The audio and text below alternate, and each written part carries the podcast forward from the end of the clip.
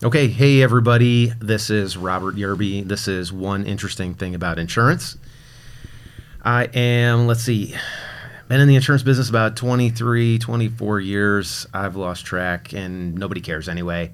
Uh, I usually say I don't want to talk about insurance, but I'm, I'm going to kind of give it away. This isn't our first episode, so I'm going to kind of give it away.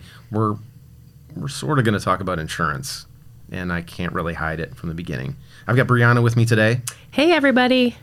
and uh, so Brianna, I like like always, I've, I've got a story for you, Gotcha. and uh, I'm going to be really curious to hear your take at the end of this. Uh, so, story really starts when I was a, a brand new life insurance agent. I started with this l- little family-run agency in Northbrook, Illinois, and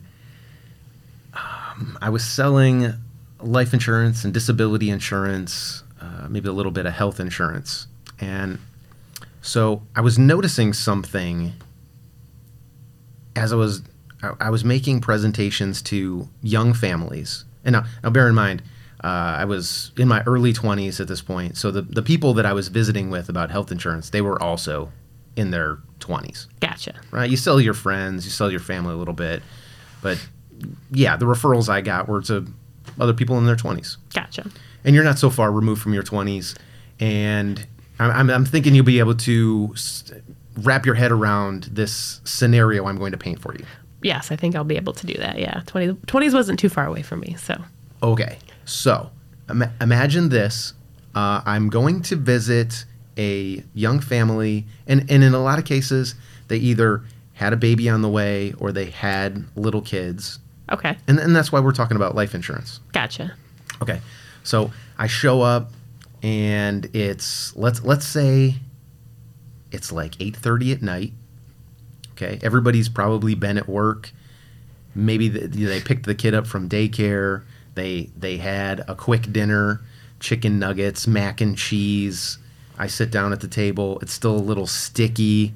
Like they had the booster seat there where the kid was eating Uh, gotcha. yeah. Okay. People are exhausted. Yes. maybe maybe me too. And I sit down at the table, and, and let's say that this is not the first meeting where we're first starting to talk about the concept of insurance, but I've brought all my my pretty little charts and graphs to show them the insurance need. Okay, Gotcha. Uh, because a lot of times, I mean, they don't they, they don't know. Maybe they know the concept of life insurance. Uh, it's gonna pay a lump sum if you pass away, right? Right. But uh, the, That's probably about it, right? yeah. Right, right, right. So I've brought all my pretty little charts to show hey, this is the lump sum, this is what we might do with it in this unfortunate scenario to, you know, help that surviving spouse and the family meet their monthly obligations and all this stuff, right? So that's what I've brought along. We sit down at the table, and maybe I've got one on either side of me, right? And the way that they listen sometimes is very different. Okay. Right. So one of the two, let's say, is listening very intently, okay?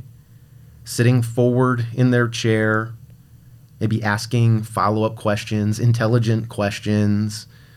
Um, yeah, look, looking at everything seemingly very carefully. And the other one, let's say, sitting back in his chair, arms folded, somewhat like you're doing right now. I'm just not, just not sure. No, just okay, not saying much, and and you can just tell by the look on his face, not impressed. Okay, and then he might chime in with some very intelligent statement like, "Well, I don't know why I'd pay all these premiums just so that once I'm dead and buried, she can buy a new fancy car and get a younger boyfriend and just be living the high life." Oh man, you're just like uh, maybe take a look at your marriage. yeah, right. Nothing to do with this policy I'm presenting you with. Yeah, I don't think this has anything to do with me. Um, yeah, y- you made some choices there, buddy. Um, don't know what to tell you. Let's deal with reality. Okay, so th- very, very different responses to what I've presented here. Gotcha. Okay. Now, by the way, I, I have no I, I have no idea where that comes from. I if, if it's something going on with them, okay, I, I have no insights into that. But is there some movie or something that guys are seeing where women just as soon as the guy's buried, they find some young Puerto Rican guy in a, in a convertible? I think the idea is out there. Yeah, I think like in media and stuff, you see a lot of younger women with like older men now, and like they then when they pass, like they get all the money and you know go live this like extravagant extravagant lifestyle. But um, But is there an actual movie yeah. like that I haven't seen? I mean, I don't know. I can't think of one off the top of my head, but I mean, like if you watch like the Real Housewives and stuff, I mean that's pretty much all the ladies on that show.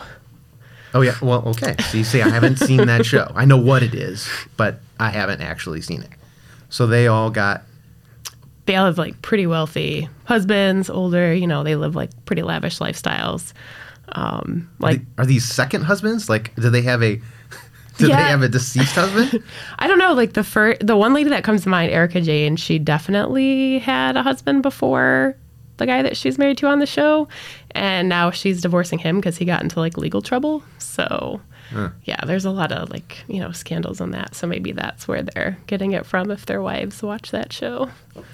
Okay, so it's on TV. Maybe Yeah. there's movies and stuff. But does do, do you see this actually happening in real life? Do you actually know? Not anybody? in real life, no. Not anyone that I know that's like married to somebody that's you know like geriatric or something. Well, what about even somebody their own age? Like, I. Well, here's my point: is I don't feel like widows are jumping for joy and then, you know, moving on super quickly. no, I don't think so. Like I've ne- when I was in my 20s, like I didn't have the experience and maybe the social maturity to just call that out as bullshit. But I can now. Like I, I know widows now. I've seen stuff Right, yeah. happen and like it, it never goes down like that. Yeah. Right? Yeah, it's not reality. mean, Yeah, that's people like watch TV or see a movie and they just that's not reality. So, Okay. So uh, back to my hypothetical scenario here. What is that lady supposed to do? Because he clearly is not on board with. Oh, and, by the way, the premiums are super super cheap. I mean, it's, Okay. it's practically nothing. gotcha. You know, when you're 20 something years old and you're healthy. Right. So, but he's not he's not willing to put out you know even the minimal spend on the premium. What is she supposed to do? I mean, yeah, I don't know. With a husband like that, it would be hard to talk to him. So, I mean, maybe she'd just go on her own and, and get her own policy um, without him. But yeah, I'm not sure what she would do. I don't. okay, get her own policy. Yeah. So, do you mean she's going to buy a life insurance policy on him, on his life, to protect her if he passes away? Or do you mean she's going to buy a policy on her life to protect him if she dies? Oh man, I don't know. I guess she could you buy like both? Well, it depends. Yeah, It I depends. guess depends on what she was looking for. I don't know. It, well, it depends on what state you live in. Okay, okay. There are d- different state laws that say, um, or different state laws govern consent when it comes to life insurance. Okay. Generally speaking, you have to give consent for someone to buy a life insurance policy on you. Gotcha. Okay, and and that probably makes good sense. Yeah, I've watched a lot of ID Discovery. I think that makes sense. yeah. It would be it would be really crazy, bananas, if people could just buy life insurance policies on you. Yeah, that would be crazy. Um, we we could get into um, insurable interest maybe, maybe on a different podcast, but even if somebody had like a legitimate reason to have life insurance on you, you'd you'd still want to give consent. You'd want to know about right. it. Right. Yeah. Yeah. Okay. Well, in about half the states in this country, there are exceptions to that general principle, and one of them is buying insurance on your spouse. Oh, okay. Gotcha. So, like in half the states, you don't need their consent to buy insurance on your spouse. Gotcha. Just like while you're married, so Yeah, it's like there you can consent for them. there's there's a recognition that there is a financial risk there, and and these, um, I mean, I hate to keep picking on young husbands, but that was just my experience, Right. You know, multiple times.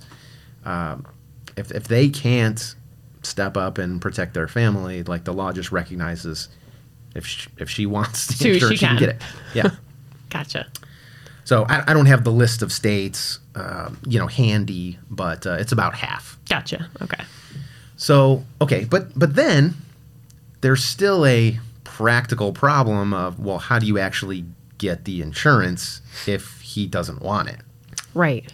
Because uh, I, don't- I don't know what your experience, you know, buying life insurance has been, but most of the time you have to, you know, have the the nurse come out and draw your blood, and you know, you jump up and down for 30 seconds. They take your blood pressure. God, You're gonna make sure you're pretty healthy before they insure you. Yeah, so he's obviously not going to do that. Right. Right. So so now you've got to find an insurance carrier that is going to issue a policy sight unseen, no health questions, nothing. We we would call that guaranteed issue. Gotcha. Yeah. I feel like that's probably harder to find. And it's harder to find it's going to be more expensive. yeah. Yeah. Gotcha. Uh, you might not be able to get the amount that you want. You know, it might be limited to $100,000 or you know, something like that. Right. Since they don't know like what conditions uh, the individual may or may not have. Yeah. Makes sense. Yeah. But but it's unfortunate that like that's the route that she has to go. Right. Yeah. and I, I feel like I've said this before, but I'm not a marriage counselor. I don't know how then she pays for it. You know, do they Hopefully have a she has a job. You know. well, but like I don't I don't know what people do. Like they have joint checking accounts, Yeah. or they each have their own money, and yeah. I don't know. Everyone does their own thing. I think. Any whatever works for each couple or whatever. You know. yeah. But hopefully she work, can work it out. She can pay the premiums, Right. And yeah, she's got some The protection. policy, yeah. Because I don't like the idea of her just being like, well, you know, he doesn't like it, so I guess I'm just gonna live with it. Yeah, I don't like that either. It's like, okay, so the man just gets to decide, like, we're in the 21st century, let's get with the times. It, well, and, and here again, I hate to just pick on dudes, but that's that was my experience. It could be the other way too. Okay, Gotcha. there could be very rational, financially savvy young men out there who married, you know, a woman who wants to spend her money on something else. I don't know. Yeah, or like in general, like maybe the men were just more skeptical. They're just like, no, this isn't something we need to, you know, spend money on. You know, finances might be tight if they're younger and have kids. So, I mean, I guess I could see it from that point too.